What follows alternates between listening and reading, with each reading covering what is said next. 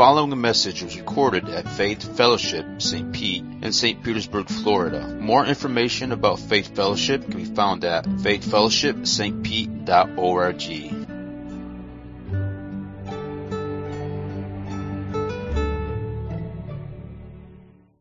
You know, he's so good to faithfully answer the prayers that we ask of him. He is he's attentive, he's listening. Um, I, I want to add a few announcements so we can just dive right into our text this morning. Um, our, our, brother Bill's homecoming, uh, Bill Hager's homecoming, will be on Wednesday at 3 o'clock at the VA. Uh, so um, the family would love for anybody that's able to attend. So plan to, to be there if you can.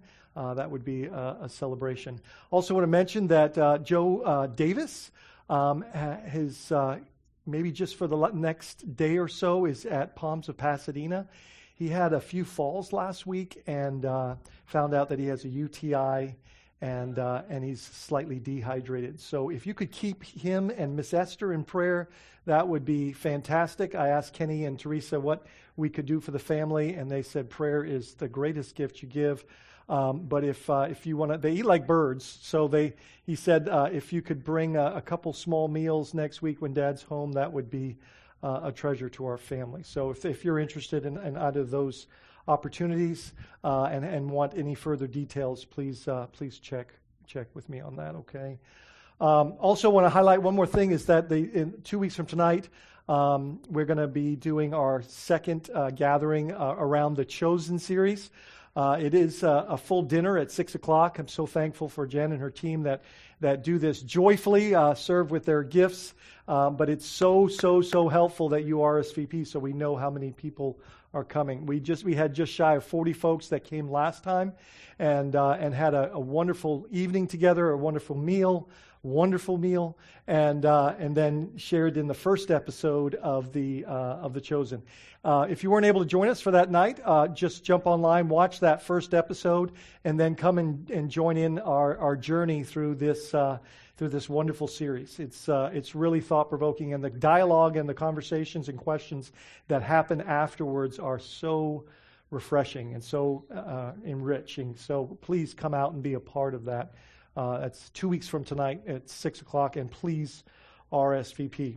So one of the things that, uh, I don't know if you heard this, but, you know, as I, I love when we're singing to the Lord and just declaring our, uh, our heart of praise and thanksgiving and, and allowing these lyrics to become authentic expressions of faith and worship and praise. Um, but this morning's song set just really stirred in me um, just you know, perfect love casts out all fear because fear has to do with punishment. Like, look, God, the lake of fire was prepared for the devil and his angels. I don't hear humanity in that. But there are, it says, many that are following that wide road that leads to destruction, that are following the prince of this air, the ruler of this, of this age, right into that lake, right? Because they, they're, they're, they're choosing in unbelief to reject the love of God, the grace of Christ, the cross as being the, the, the, the, the great bridge, the, the door, the gate back to this incredible relationship with the living God. And here the thing is, God doesn't hate man. He'd be hating his own image, right? It's fallen for sure, but, but like, he hates sin. He hates it. He hates what it does. I believe that's why Jesus wept in John 11 at, in the, at, uh, at, Joseph, at Lazarus' tomb. Because he, the, the, the, the wages of sin is, like that, that word means separation from life himself. That's the real understanding there. But God so loves the world. And that's not talking about the globe or, or, or it's talking about people right? And to the point that he desires that none should perish, but that all might come to repentance and experience the grace and the mercy of God and eternal life, right? So, what keeps us from, um, like, what, what I want you to understand is, is that is God is, will pour out his wrath on sin. He hates sin. And when sin is, is the identity of our life, then we experience it says the wrath of God is being revealed, Romans 1, against all unrighteousness. But this is what I want you to hear this morning. This is the good news, guys. Is when God in Christ Jesus through the cross by the grace and mercy of God when he not because of any listen, we were never ever going to be worthy of Christ's sacrifice. There was, there's no merit in any human being that would ever say, well, you know, that's not the criteria. It's simply the love of God. And First Peter tells us, man, that, uh, that, that, that perfect love casts out all fear because fear has to do with punishment. Let me ask you a question this morning. Are you afraid of dying? Hold on to the promises of God. This is what this passage is talking about. It's saying if we're perfected in love, that we have no fear of punishment. God is punishing sin. If your sin has been quenched, paid for, totally paid in full, then what do you have to be afraid of? There's no punishment for the saint. Right? That should lead us to our knees in worship and thanksgiving and praise. That should lead us to be grace givers and mercy, mercy givers to others and, and be oh, so overwhelmed with the love of God that by no merit of our own, nothing that we could boast about, but simply by the grace of God through our faith in Jesus Christ, our sins, like the wrath that, that God does bring upon sin, Jesus drank that cup of wrath willingly totally and completely for you because God so loved the world. Hello? Isn't that awesome? That's amazing grace. That's awesome love that God would do for us what we could never do for ourselves. Never do for ourselves. No amount of good works would ever get us in, in, in, in a pleased posture with our holy, holy, holy God. We could never be righteous. So what, what, what, was required? He must give us this righteousness. And as it says in Genesis 15, 6, that Abraham believed God and it was credited. It was imputed. It was, it was given to him this right. We are the righteousness of God in Christ Jesus because of the gift of God of Christ Jesus. And so, like, what do we have to boast in? Do you know that we're told the only thing we boast in is the cross, Christ Himself. That's our boast. That's our celebration. That's our praise. That's what we're just infinitely and forever thankful for. Because God is relentless in His pursuit of His image, of His people, of His kids. Right? He's relentless, but He's also at the same time, that wrath that He has for sin, He poured all of it out on His Son. And it was it was due us. Wow. Like he he like he orchestrated all of that. Like is that crazy? Like he orchestrated that. And Jesus surrendered to it. Oh, take this. Okay, n- not my will, Father. Let's do yours. And then he was all in. And he went through it. He, he suffered the pain, the agony, the, the death, the all of it knowing that this is what this is what sin deserves. This is what my sin deserves. So how could we ever sin again? Right? Like listen, for, John tells us, right? First John tells us like if you say you're without sin, you're a liar and the truth isn't in you. Like, look, we we sin, but that's never our intention. That's never our heart. We never treat it as a license because we betray the love that's been given, the sacrifice that's been made. Like, it, it, it, makes no sense. True worship is not a song. It, that's a part of it, but the, but the true worship is, is how we live in light of what Christ has done for us. All right, we're going to get in the text now. Let's pray. Father, we thank you for your mercy and grace. We're enamored by your love. We're so thankful that we will never face you, the punishment of sin because Jesus faced it for us. And we are forever grateful for this glorious act of mercy and grace on your behalf. We are never, help us never to feel entitled to any of it, but to realize that it's, a, it's, a, it's an act of grace, that is unmerited on our part, and that we are humbled, humbled by your sacrifice, Lord Jesus. We'd never have a shot at the presence of the Father. And now we're told that we can boldly and, and, and, uh, and intimately enter into this throne room filled with grace. And we can make petition of a Father that wants to give us more than we can ask or imagine. Lord, thank you for loving us when we didn't love you. And now help us to love you because you so love us. And we thank you. In Jesus' name, amen. Okay, so let's, uh, let's continue in our journey through the Gospel of Luke. Uh, if you have, I shouldn't say if, because you have your Bibles, take them out. If you don't, there are ones uh, under the seats in front of you. Please make that our gift to you, or I'll give you a brand new one, but you need to, to be in God's Word. This is faith comes from hearing, and hearing from the Word of Christ. We, we've got to let the Word of God speak the truth of God to these hearts that are so fickle, right? That, that we were desperate for, for the work of the Holy Spirit to write His Word on our heart so that our, our, our thinking, you know, our minds are set on the truth of God's Word right? Set our minds on things above, not on earthly things, right? Where Christ is seated at the right hand of the Father, our advocate, our mediator. Wow, like this is this is our mindset. This is this is the way we, you know, in second and First Corinthians two, it says we have the mind of Christ. How did that come to us? Through the Holy Spirit. We've been given the mind of Christ. Are we are we submitting to that? Are we are, are, we, are we letting that be our thinking? Are we taking every thought captive? So we're, we're now in chapter 7. We're on the, we're, this is after the Sermon on the Plain. This is a, a sermon that was preached just outside of Capernaum.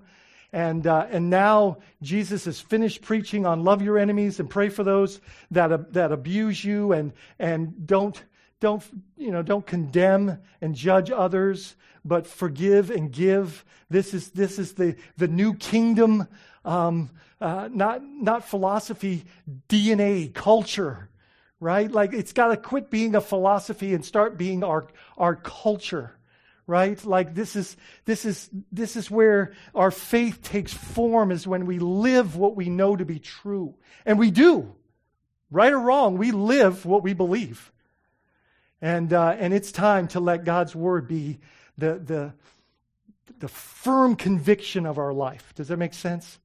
And so here we uh, go into chapter 7, and, and man, can you, it's not surprising that right away Jesus walks into this metropolis of Galilee, and, and he is bombarded with need, uh, with opportunity, right? And, uh, and he is surprised, marveled at a, at a Gentile that exhibits a, a, a type of faith in him that he's not seen in all of Israel.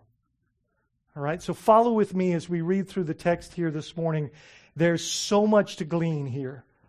So, can I ask you to just to in your own heart to ask God to just seed your heart and mind with this truth, like be ready to embrace it, like to treasure it and to realize the, the, the gift that it is. Uh, I like what Buck does. Let's stand. Let's read this together on our, on our, on our feet because we, we, want to, uh, we want to stand in awe of God's word and its potential and power. And so here we are in Luke chapter 7, verses 1 to 10, and it says this After he had finished all his sayings in the hearing of the people, he entered Capernaum.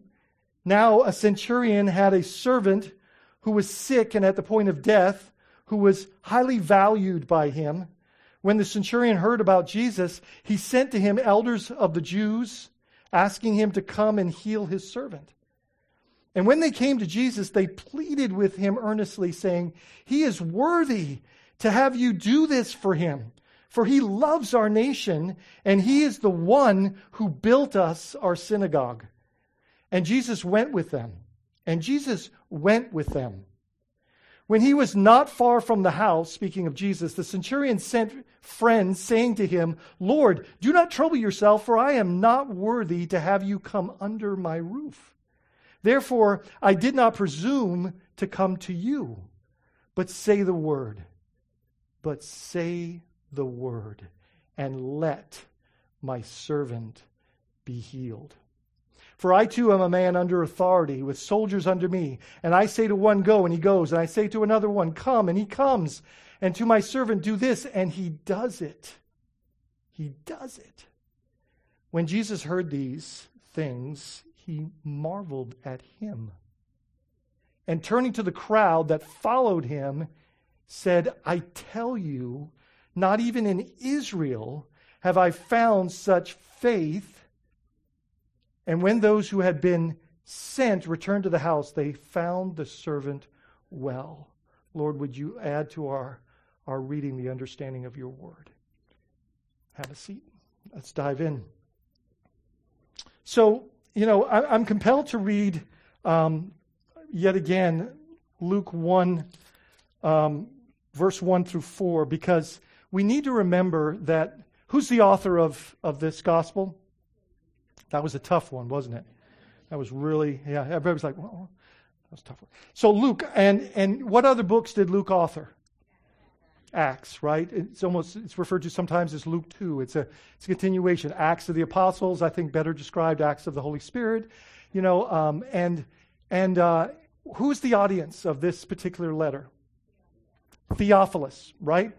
Um, most excellent Theophilus. So this is a guy that you know, you don't speak, you don't say that to someone unless, uh, especially from a Greek perspective or f- from a Gentile perspective, uh, without showing great, great honor. This is an emperor. This is a, there was a, there was an emperor named Theophilus in uh, 829 to 846, but this is not that guy, of course. Um, Theophilus means friend of God, by the way, friend of God. And, um, and this was, despite what some theologians might say, this was a real person. Okay? This wasn't a hypothetical figure. This was an individual that Luke went to painstaking efforts to confirm his faith by, by giving him an orderly account of the things that have happened. Right? But this is written to a Gentile audience. And in God's sovereignty, as here we see Luke writing with great passion and desire and, and a ton of effort. He is, you know, going to eyewitnesses, speaking to Mary herself and, and the disciples, and, and being on journey with Paul through his second and third missionary journey, uh, going with him to Jerusalem and then to Rome, being a part of his prison time. I mean, this, this, this gentleman, this, this physician, this doctor, which we get so much benefit from the background of him being a physician when, it's, when he speaks of healings and those things. He is a Gentile, and he's writing to this most excellent Theophilus. Let me back us up to the introduction here of this, this, this amazing gospel. And it says this in verse 1 through 4. It says, Many have undertaken, that's interesting, many have undertaken to draw up an account of the things that have been fulfilled among us. Speaking of Jesus' life, ministry, sacrifice, resurrection, just as they were handed down to us by those from whom from the first who were eyewitnesses and servants of the word speaking of the apostles and the followers of christ therefore since i myself have certainty um, have carefully excuse me in, investigated everything from the beginning it seems good to me to write an orderly account to you, most excellent Theophilus, so that you may know the certainty of the things that have been taught. So this this is his audience. This is his I mean like it's personal for Luke. There's there's an individual whose faith is at stake, whose whose uh, encouragement is is necessary, and he is going to this length in order to write an orderly account, to, to share the, the, accurate, the accuracy of Christ's heart and ministry. Isn't that challenging to us who sometimes have a hard time going next door to do that, or across the street, or with the waitress? That when we look at all that Luke went through in order to give this, and he thought, you know, he I don't think he could have in a million years thought that 2,000 years later, we'd be in an auditorium in a land that was not yet, you know, talking about all of this. But th- this event was about a Roman soldier's astonishing faith in Christ from Christ's perspective. And this is a dominant and repetitive theme throughout the writings of, of Luke, both in Acts and in the Gospel. Gentiles are included in the family of faith. This is the good news. This is one of the main reasons for the writing, um, and specifically uh, to Theophilus, a Gentile convert to Christianity, someone of great um, military or political status. Um, but that the ministry of Christ was extended to Gentiles. And that's why in the Gospel of, of Luke, we see often accounts that were, um, that were reaching out, uh, that, that were overcoming prejudice, like the Good Samaritan, right? Or were, were, uh, where the, the Gentile mother shows faith in Christ uh, as, uh, as, as he heals the daughter. You know, um, you know, we see these, we see in the gospel uh, the Gospels that Jesus, in his own hometown, uh, had marveled in a different way because of their lack of faith. And what we find is, to the contrast of what we see here, rather than there being a miraculous healing, there is none. And he attributes that because they don't believe him. They see him simply as Mary's little boy and not the God man that he is. We'll talk about that. Jesus discounts no one, right? You know, here he's willing to go to the house of a Gentile. Now, if, you, if you've read further into the book of Acts in, in chapter 10, you know how the Jewish people feel about uh, some of their rules and regulations about going into a Gentile's home. There is massive prejudice, hatred, I would say, towards them. And Peter comes back from an experience with Cornelius, which, by the way, is another centurion in Luke's writings. Um, and, and by the way, has, uh, has, is a God-fearer who gives alms to the poor, whose prayers are lifted up, uh, we find out several times a day. And heaven itself says are answered because of his faith. And so when Peter gets back from this encounter, which really is the Gentile Pentecost, um, they, they are in his face upset with Peter because we heard you went into a Gentile's house. Do you think for a moment that when this whole thing is unfolding, do you think for the moment the disciples are going, We're going where? To whose house? Like, you're going to do this? Like, and do you think for a moment that Peter might have looked back or thought back, or the Spirit would have brought back to, the, to a reminder when he was asked through a vision in Joppa, when he was tired at noon, praying, waiting on lunch? Do you think for just a moment that in that moment when he is confirmed to and told not to call anything unclean that I have made clean, this is the, what God was about to do in the Gentile nation, is that, oh, yeah, I remember when Jesus did, was willing to do this. He, Jesus is an example to us in everything. Everything. We only, you know, I know it was a it was a armband and a kind of a mantra in the 80s, 90s. Uh, you know, what would Jesus do? But man, is that not, is, is he not the one that we follow? You know, the Spirit's not going to contradict the things that Jesus did. Oftentimes we don't understand, but then as we walk in them, there, there's, a, there's a fellowship that happens. There's an understanding that's given as we just seek to do it His way rather than ours. So Jesus discounts no one. The Gentiles that were hated, in fact, both parties would call each other dogs. Um, I don't think this was as drastic a connotation as it is today, but it surely had something to say.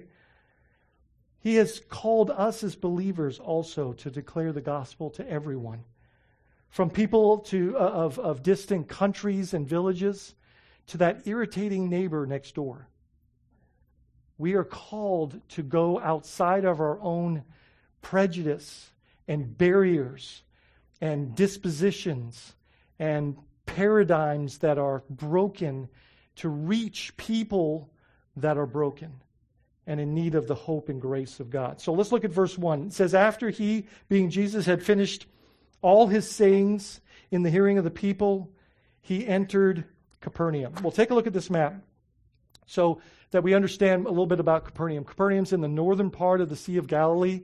Um, it's just to the west of Bethsaida, where uh, a lot of these fishermen, Peter, Andrew, those guys, were born or grew up.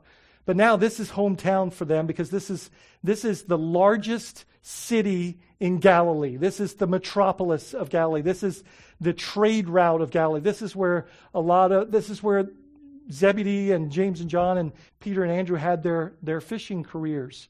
Um, so here there's, um, it's, it's interesting too. Don't know if you know this, but like this was not um, like Jerusalem um, until AD 44 when King Agrippa was dethroned. Um, this was this was not under Roman occupation yet. Okay, in this time.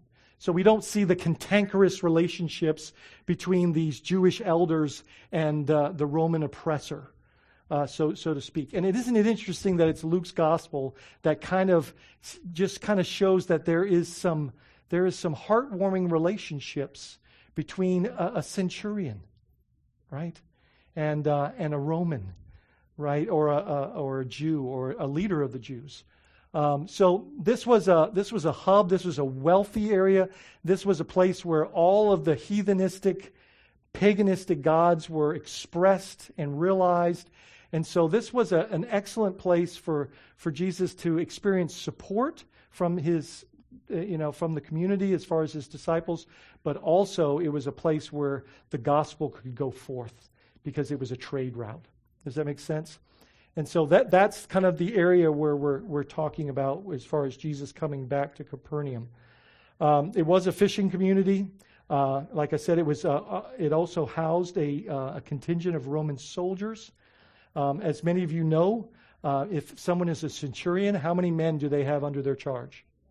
A hundred, right?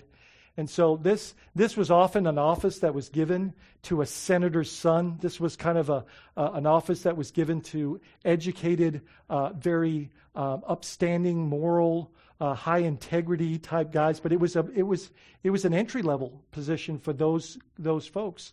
And uh, but you know especially in the Gospels uh, or, or, Luke's books, we see these, these men having. Um, I'll give you an example. Uh, later on at the cross, there was a centurion that was in charge of the cross, right? That whole experience. He was the one to, to see that thing through. And uh, what did he say at 3 o'clock that, that dark Friday afternoon?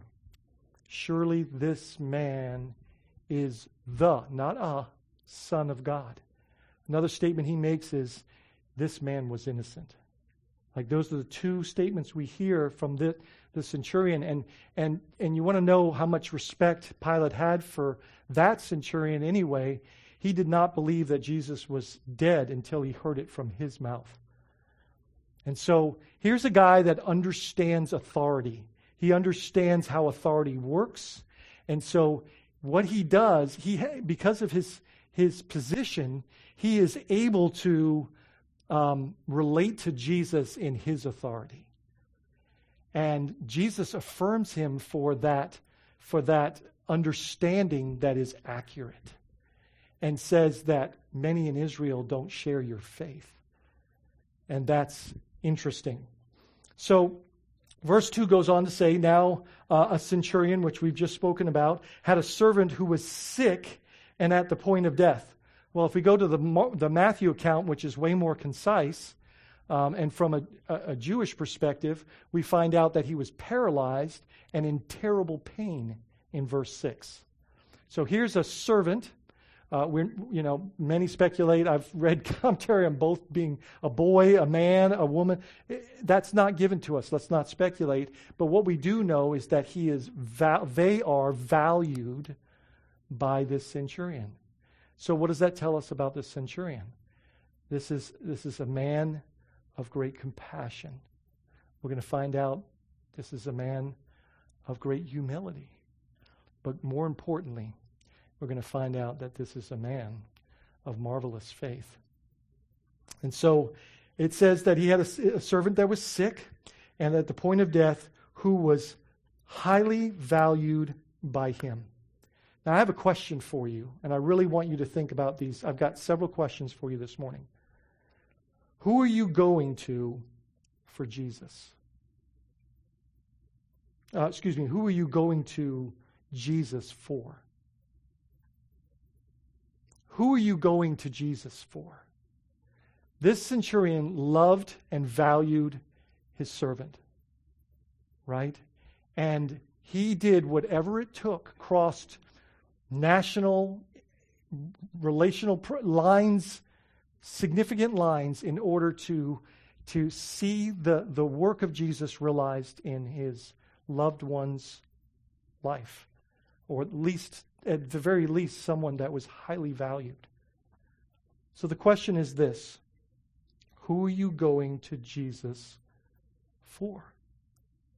Does, does your prayer life include uh, a plead, uh, uh, uh, an earnest beckoning of God on behalf of those that are not just physically ill, sick, or dying, but those that are, more importantly, spiritually sick or dying?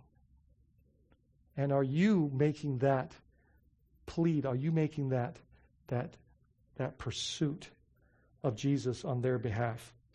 Acknowledging that He alone can heal them, remembering that eternal life and death are at stake.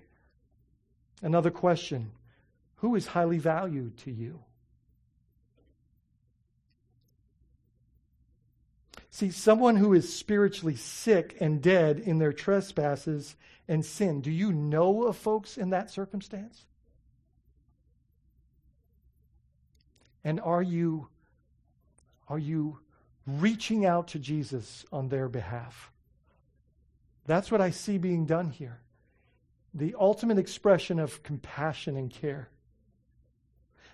And don't miss this. I, I had to kind of, uh, as I wrote this, I had to make it more and more concise. So I, I, this is this is right from my heart. The sad thing is that when people or loved ones are physically sick, they are desperate and willing to accept help.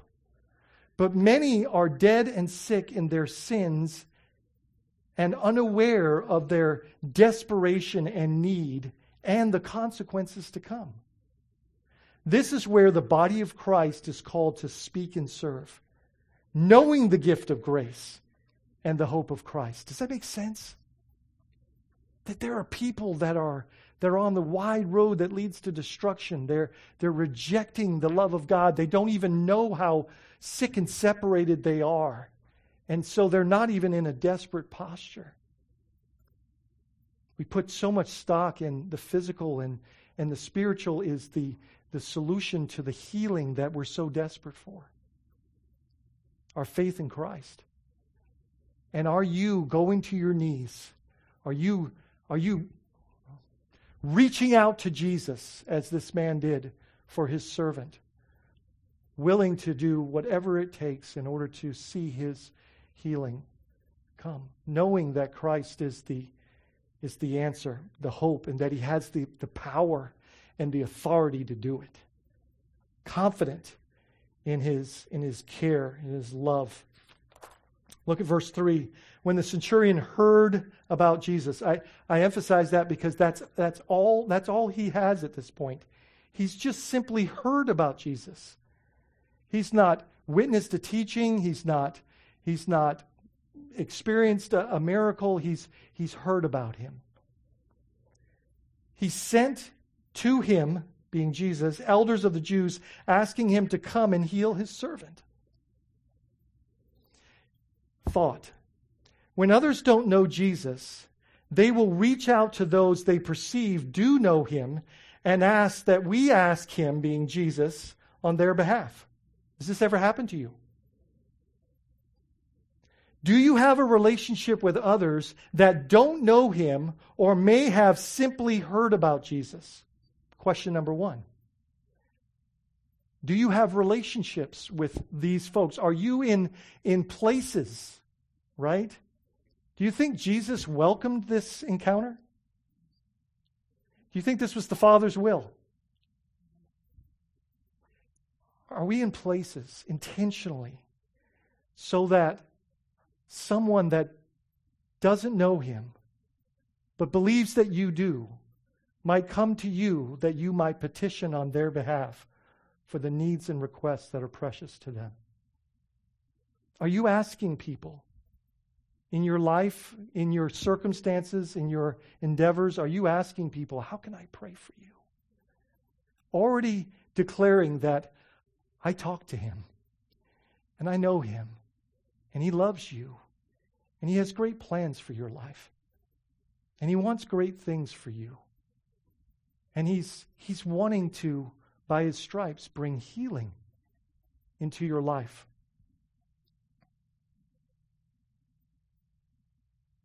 The other question I want to ask is first, do you have relationships with others that don't know him or may have a have simply heard about Jesus? And secondly, do they know that you know him? Do you know what I mean? Do they know? Does your neighborhood know that you know Jesus? So that not if, but when the storm comes, they can knock on your door. They can text you and say, Hey, would you pray for? Does that happen in your neighborhood? I mean, are, are, you a are you a place? I love at men's breakfast. I you know I love that the waitresses come up and hand me little pieces of paper, sometimes the corner of an envelope. Would you pray for this? My neighbors will text me. Would you please be in prayer for this? And and trust me, I could do so much better. Do you ask the server before you give thanks for your meal? Hey, is there anything that we can pray for? We're going to give thanks, and we'd love to pray for you. I always get a great response to that. There's always hurt going on in people's lives that God would, continue, would, would, would consider a pathway to peace and a, and a road to healing. Do you know what I'm saying? These are just opportunities for us to, to, to go to the Lord on their behalf. But do people know that you know Him? Or are you hiding that under a bushel? Do they know? Does your neighborhood, does everyone in your neighbors know, man, that person is a Christian? No matter irrelevant of what they think about that or their misconceptions about the church. Do they know that you are convinced that you know him and that he's the answer to every need? And that you're willing, that you're willing to petition the God of the universe, the mighty and able and willing God of the universe, to the needs that are prevailing their lives? Do they know that? See, the good news thrives across ethical or unethical, racial, prejudice, national, religious obstacles through the power of the Holy Spirit. Jesus was willing to go to, to break the, the traditions of elders, to face the aftermath of that. You don't think Peter on that rooftop in Joppa was kind of like, surely not, God. I've never eaten anything, you know, that's unclean since I was a little boy, you know. No clue what he was really talking about, as often we're the same, right? Like, but, you know, he went. And he knew that going into this Gentile's home was, was I mean, you got to understand, I mean, it probably, it probably was a wrestling match within his own conscience. But God said, go. And he said, I will. And, and I believe that this, this encounter would have been a great motivator to Peter in that moment, a great, a great reminder uh, in that situ- situations. Are you willing to work through all of them as well? Speaking of all of these differences, these barriers amongst different cultures? Because do you think that, that, that God's desire is that every tongue, nation, and tribe will be represented? And that He might use you to do it? Do you know others from different backgrounds? Have you been initiating that, that discovery, that opportunity, that precious opportunity? Jesus was no respecter of such divisions. we should reach out to those whom Jesus came to rescue. And lay down all of these, these dividing walls of hostility that Jesus tore down at the cross. Verse 4 and 5, one of my favorite verses in this piece. And when they came to Jesus, they pleaded. Now, who's the they here? This is the Jewish elders. They pleaded with him earnestly. Now, let's keep in mind that the, the, the, the Pharisees in Nazareth, they, they were at odds with Jesus. They, they, they called him a blasphemer. Only God forgives sin. Right? And they didn't see him for who he really was. These, these Jewish elders seem to have a totally disposition, whether it's their allegiance or their, their, their admiration for the, for the centurion and his, his, his want or desire. I think it's, it, they're, they're pleading in, in this relationship with Jesus. And it says earnestly, saying, He is worthy to have you do this for him. Like, is anybody worthy of Jesus doing anything for them? I just want to, you know, but doesn't it speak to their paradigm? To the way they thought. Like he's he's a good guy, so you should do this. God, because he's good, you you know. And the problem isn't that God doesn't love to reward good behavior and faith. It's that no one's good. and they thought they were. And but the truth is, what really brought what they were pleading for to fruition was the faith of this Roman centurion. This is what Jesus marveled at. So it says, And when they came to Jesus, they pleaded with him earnestly, saying, He is worthy to have you do this for him. For he, now, is this not staggering? He loves our nation. This is a Roman centurion, obviously not in occupied yet Roman, ter- I mean Roman territory, but not they weren't oppressed per se, and they, they, they, what they say of him is that he loves our nation. That just seems like a contrast to uh, Jewish ears, right? But, but that's, the, that's the legacy of this man. He loved the people that probably didn't love him. What does that say about him? What does that say about his character? This, this, this, this guy has obviously had some incredible in, influence in his life and where does all this compassion, faith, like overcoming, he loves our nation. Now, listen to what else it says here. And he is the one who built us our synagogue. Now, that doesn't mean he grabbed a hammer and nails. What that means is he funded it.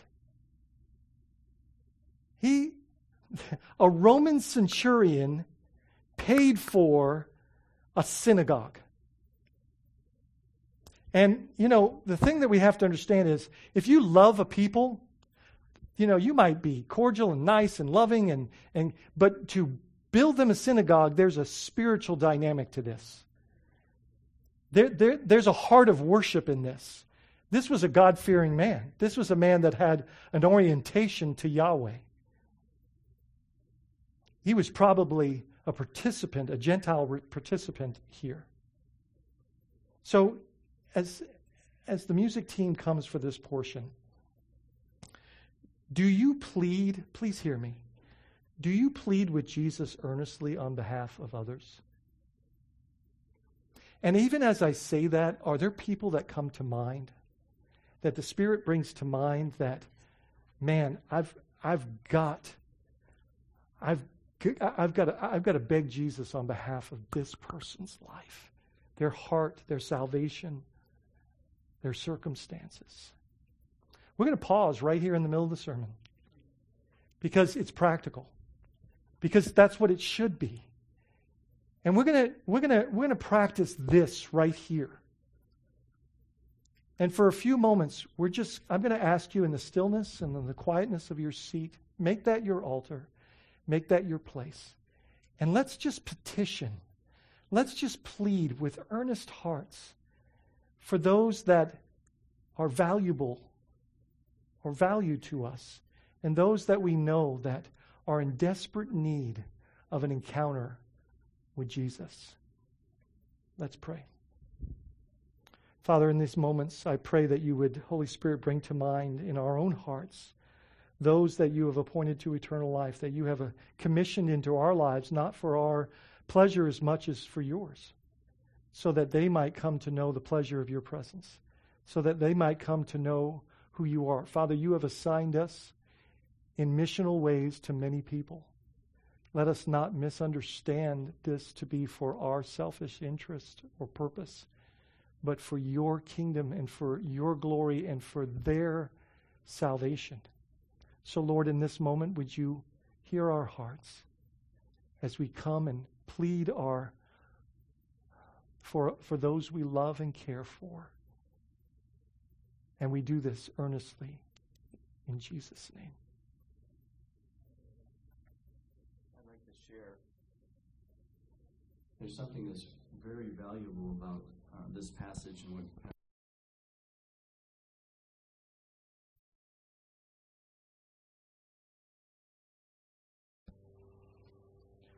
Oh, thank you. Thank you, Lord.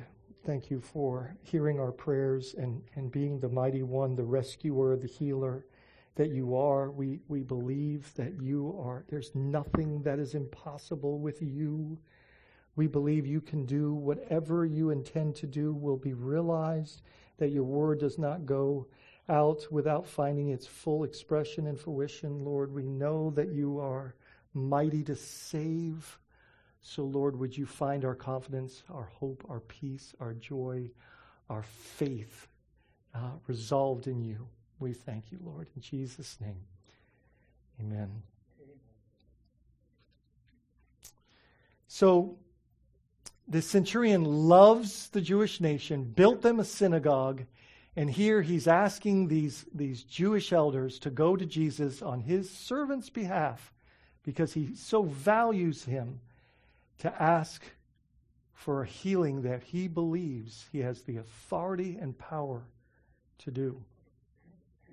So, this Romans this Roman could request a favor of the Jews and have them respond so willingly. Well, does that not seem like a little bit of a shock to our to our concept of the of the New Testament culture, first century culture? That his trust in Jesus is an excellent example for ours. We should strive to obey Jesus and take him at his word. I mean, look at verses 6 and 7. It says, And Jesus went with them. Like, that's shocking in itself, right? But, you know, he is going to, he, it's challenging to us in this way. Like, don't let social protocols that aren't biblical dictate your motions and movement. Does that make sense? Just because there's, uh, it's not going to be popular with what you, you know that God's asking you to do. When you are confirmed in that, move in that with great conviction because there's healing on the other side, yours and theirs. So it says, and when Jesus went with them, and Jesus went with them. When he was not far from the house, the centurion sent friends, saying to him, Lord, now, listen, a Roman doesn't use this word lightly, right? This is, this is not, this is a statement of deity. This is a statement of, of uh, you would reserve for like the emperor, right? He's making a, a distinct statement about Jesus. And let's keep in mind that this is some poor Jewish rabbi, but not to this centurion. He has made a different conclusion about who this Jesus is and he is putting his faith and his confidence in that truth, in, in that reality. He says, Lord, do not trouble yourself, for I am not worthy to have you come under my roof. Now, I think this has very little to do with uh, Jewish protocols. I think he would have been very familiar with those things, but I don't think that's the nature of what he's saying here. I think this is a depiction of the humility of this man a man that all of his social status and all of his position would, would, would lend to a, a, prideful posture. And yet, it is in his humility. He's saying, I'm not even, I'm not, I'm not worthy to come to you myself, much less for you to come in my home. But then, my favorite part this is what he says. For he says, Therefore, I do not presume to come to you And then he says this, but say the word and let my servant be healed. Say the word. Have you said that to Jesus lately? Have you, have you, have you remembered that it was, and the Lord said it and it was? I mean, like six times in Genesis chapter 1, right? Like, by his word, all things have come into fruition. Like, when God speaks, like things happen out of nothing. Like, like, like goodness and healing and redemption, salvation is, is the byproduct of his, of his word. Because Jesus was the word that became flesh and made his dwelling among us. It says by Jesus' word, all things came to fruition through him, and by his word, he sustains everything that's going on. Like, he is the sustainer of all things by his powerful word. Do you know at the end of the day, I was thinking about this the other day, in Revelation, um, what, what we're told is, is that Jesus will speak a word, and the battle is over, done, finished. Like he, he literally is going to end that, the, the, the, day, the war against evil, he, by, by a word. There's a sword that, that comes from us. That's the imagery. Like this is our God. Can I, can I pause for just a moment here and say that I think sometimes what's going on in this thing and why Jesus says that he marvels at the centurion's faith and he says, and he, and he does that in contrast to the nation of Israel is who had the advantage here of knowing God? Who had the, the law and the problem? I mean, Paul talks about this. All the advantages, right? Synagogue, teaching, culture, all of it. And this, and this Roman ascribes this power and authority to Jesus perfectly and accurately. And he's basically saying, with all your advantages, you don't get it. You don't, you don't see me this way. I marvel at this faith. I haven't seen this. And is it that Israel had no faith? No, that's not what he's saying. He is saying, and, and, and here's the question for us. There's two questions here. Hopefully, I remember the second one. Is that one, is that are we, have we been in the faith so long and had so much input and so much, you know, familiarity breeds contempt. Like, we had so much input that we've gotten casual with Jesus about, about the wonder of who he is? Have we stopped being in awe when we think about the cross and we think about the sustaining and, and the creating and the, the awesome work of God and the person of Jesus Christ. Because, listen, guys, we will never see the humility of Christ when we don't realize to what degree he condescended to make himself nothing and take the very form of a servant. We will never understand that humility found its greatest expression in Jesus Christ if we don't know what from what it says he did not consider equality with God something to be held on to, but he made himself nothing. Paul was trying to point out this is, this is the pinnacle, this is the ideal of what humility is, and this is what we're called to in order to maintain unity in the body of Christ. Because what wars against unity in marriage and in the body of Christ is pride, is self centeredness, is believing I'm better than you and I'm more important than you. And Jesus shatters that whole concept. And if we don't see him for who he is, we don't realize to what depths our sin deserved death.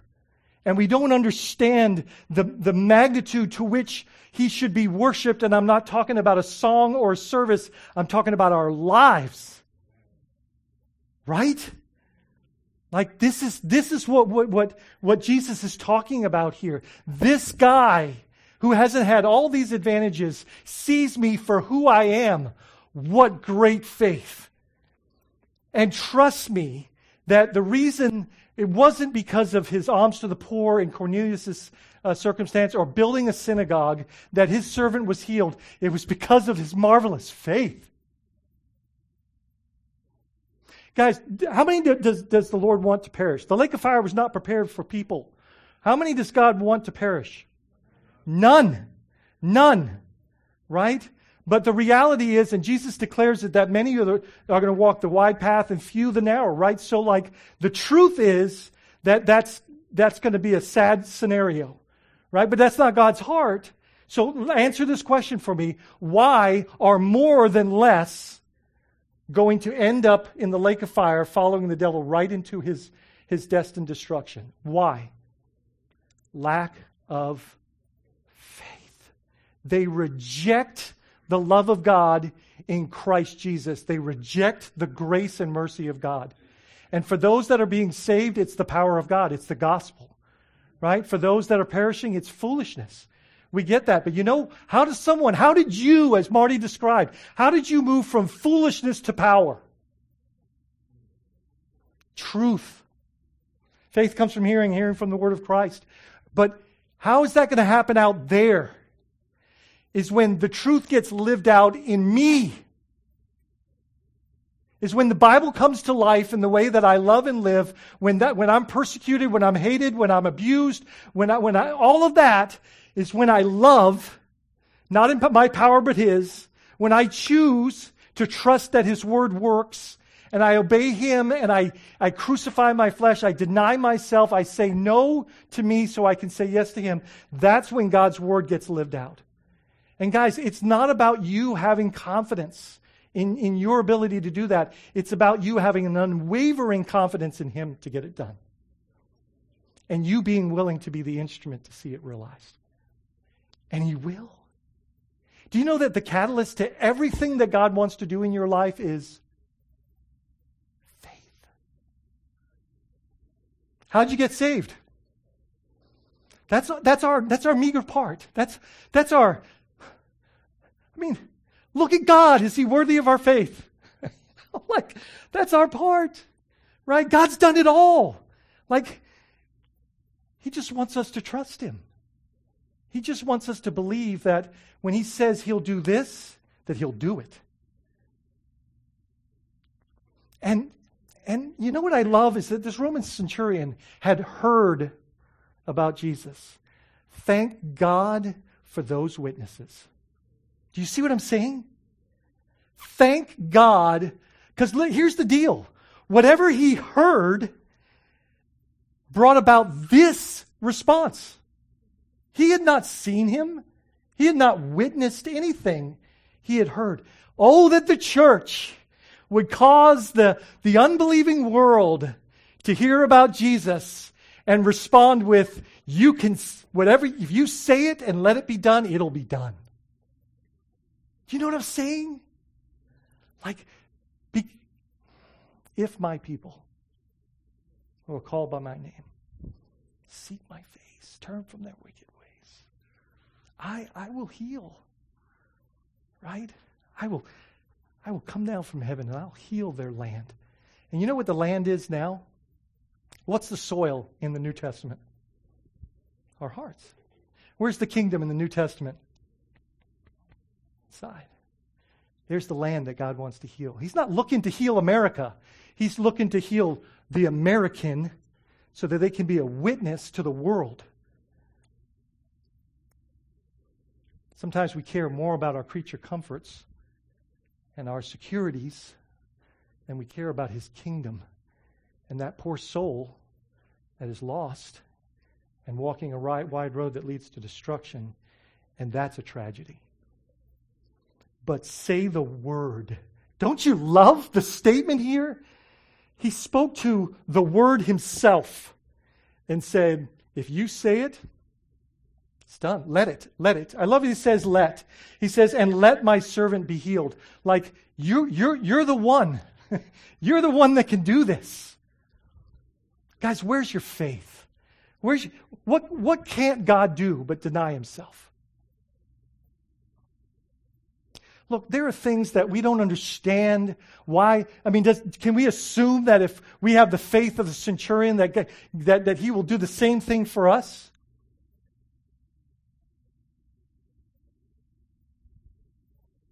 The only reason that the world is not saved and walking the narrow path is because they reject the love and grace of Christ.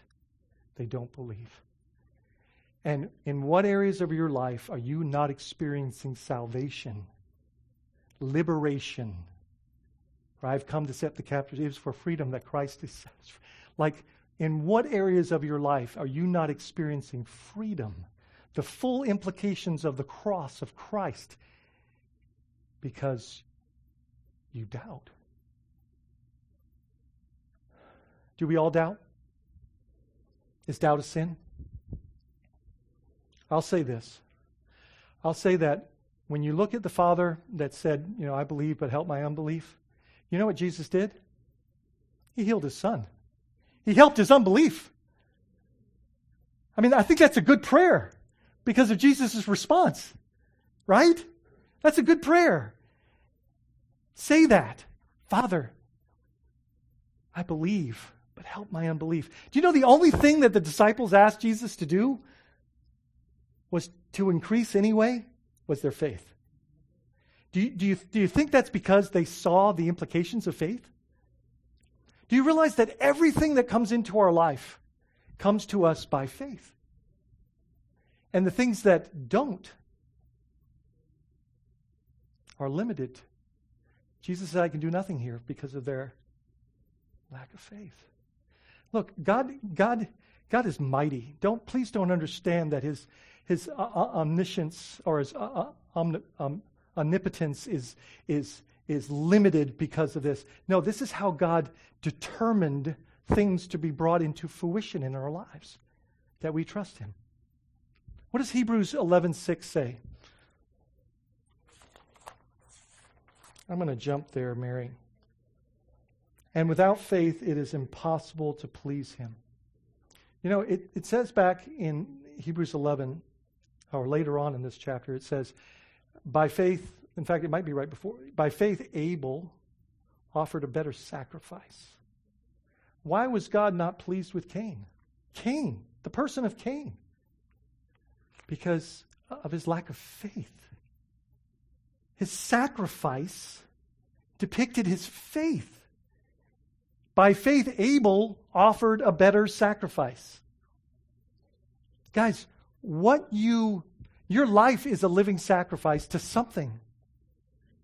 And what we, what we sacrifice for is a clear depiction of what we value. He valued his servant. Man, God, God values people. God values faith right? It says, without faith, it's impossible to please him.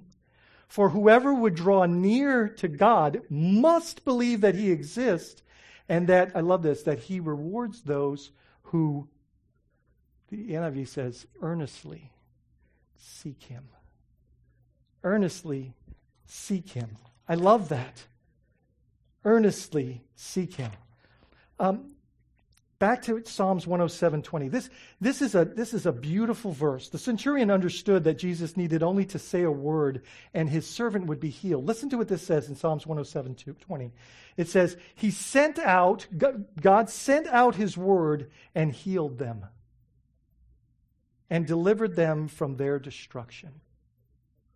You know, like the ultimate fruition of that is the word became flesh, the incarnation of Christ, right? He sent out his word and he healed them. By his stripes we are healed. That's so beautiful. So, my question is how much faith do you have in God's word? Yes. Like, how much faith do you have in the Lord's word? Like, and, and, and are we like Job that says, Look, I don't, I'm not really tied to the results here, God. I'm tied to you and your character and your attributes and your faithfulness. I'm tied to that because I believe whether I get what I want or not, that you're good.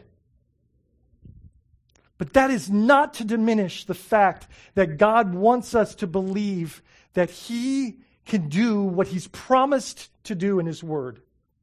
Are you standing on the Word of God? How much faith do you have in God's Word? God's Word. See, when you read God's commands or sense His leading in prayer, do you respond as automatically as the soldier under someone else's authority? Like, is that your disposition, understanding that, that you, you've been bought with a price, that, that we're not caught up in civilian affairs, that, that, we are, that, that we are fellow workmen, soldiers fighting the good fight of faith? Do, do you carry out the Lord's instructions as faithfully and unquestioningly question, questioningly as the centurion did? Do you regard yourself as a person under God's authority? Jesus did. Isn't that it? I mean, that's where he was being an example to us again. He, did, he said, I do, I do nothing without my Father. Unless he says go, I don't go. When, where, all of it. Verse 8 says, For I too am a man, this is the centurion saying this, for I'm a man under authority.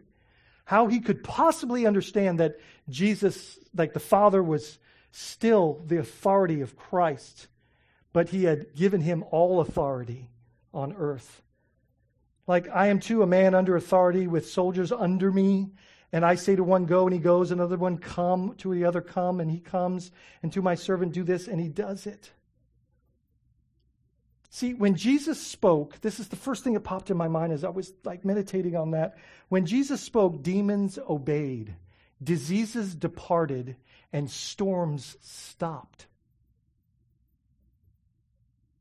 Like, the disciples' response to that moment was, What manner of man is this that the winds and the waves obey him? Is that your Jesus? I think sometimes, do we underestimate him? Do we under worship him? Do we underbelieve him and trust him? Like, I hope that's your challenge today that He wants to do greater things than you can ask or imagine.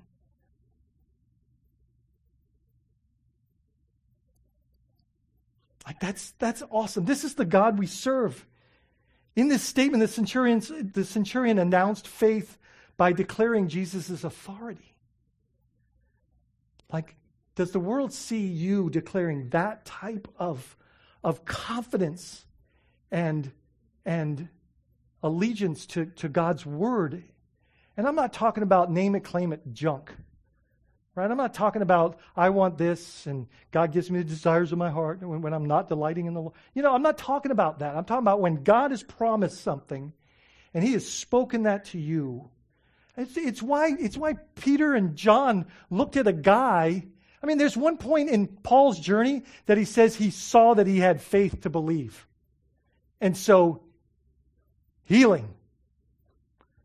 Right? I mean, he looks at the guy, like Solomon's colonnade, John and Peter, and they'd passed by this guy countless times, but today was different.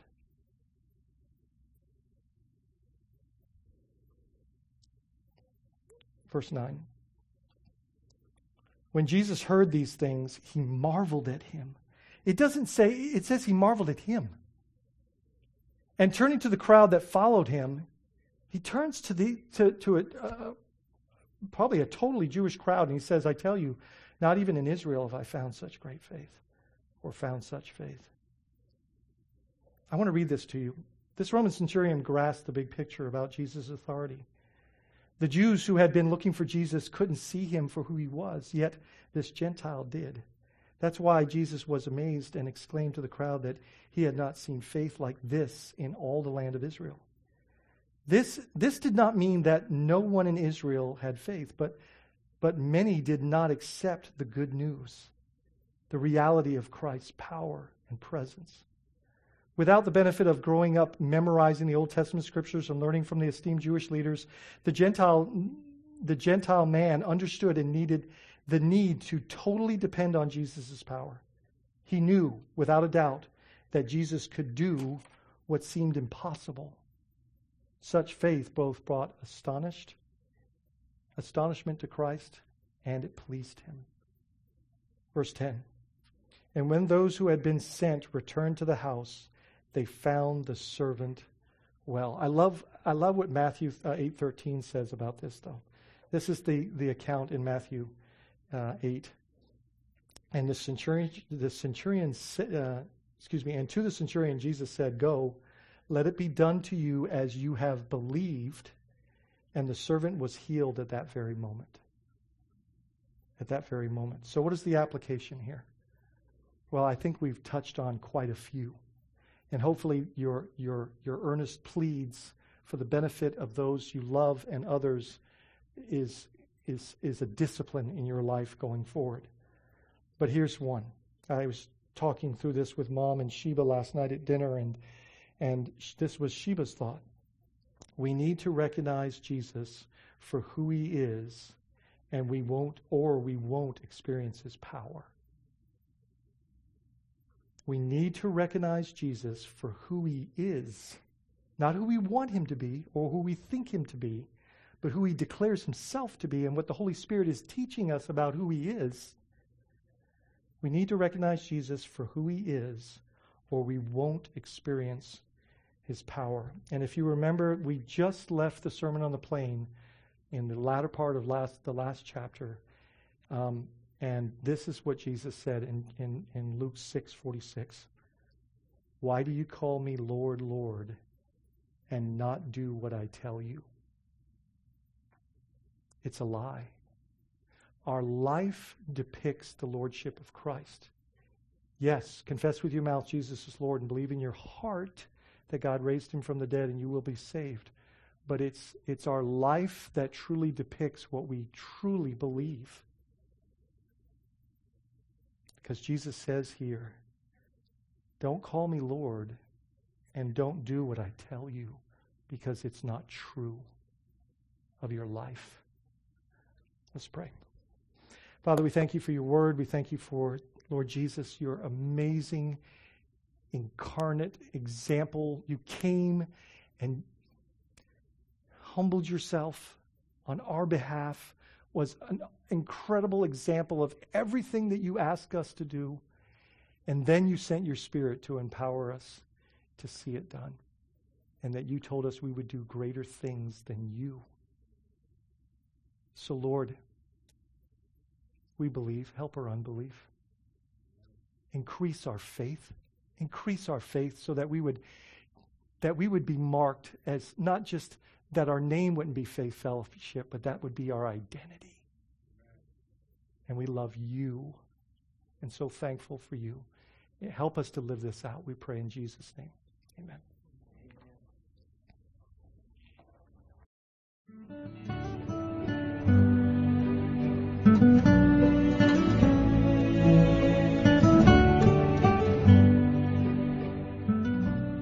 Thank you for listening to this message from Faith Fellowship, St. Pete in St. Petersburg, Florida. More information about Faith Fellowship can be found at faithfellowshipstpete.org.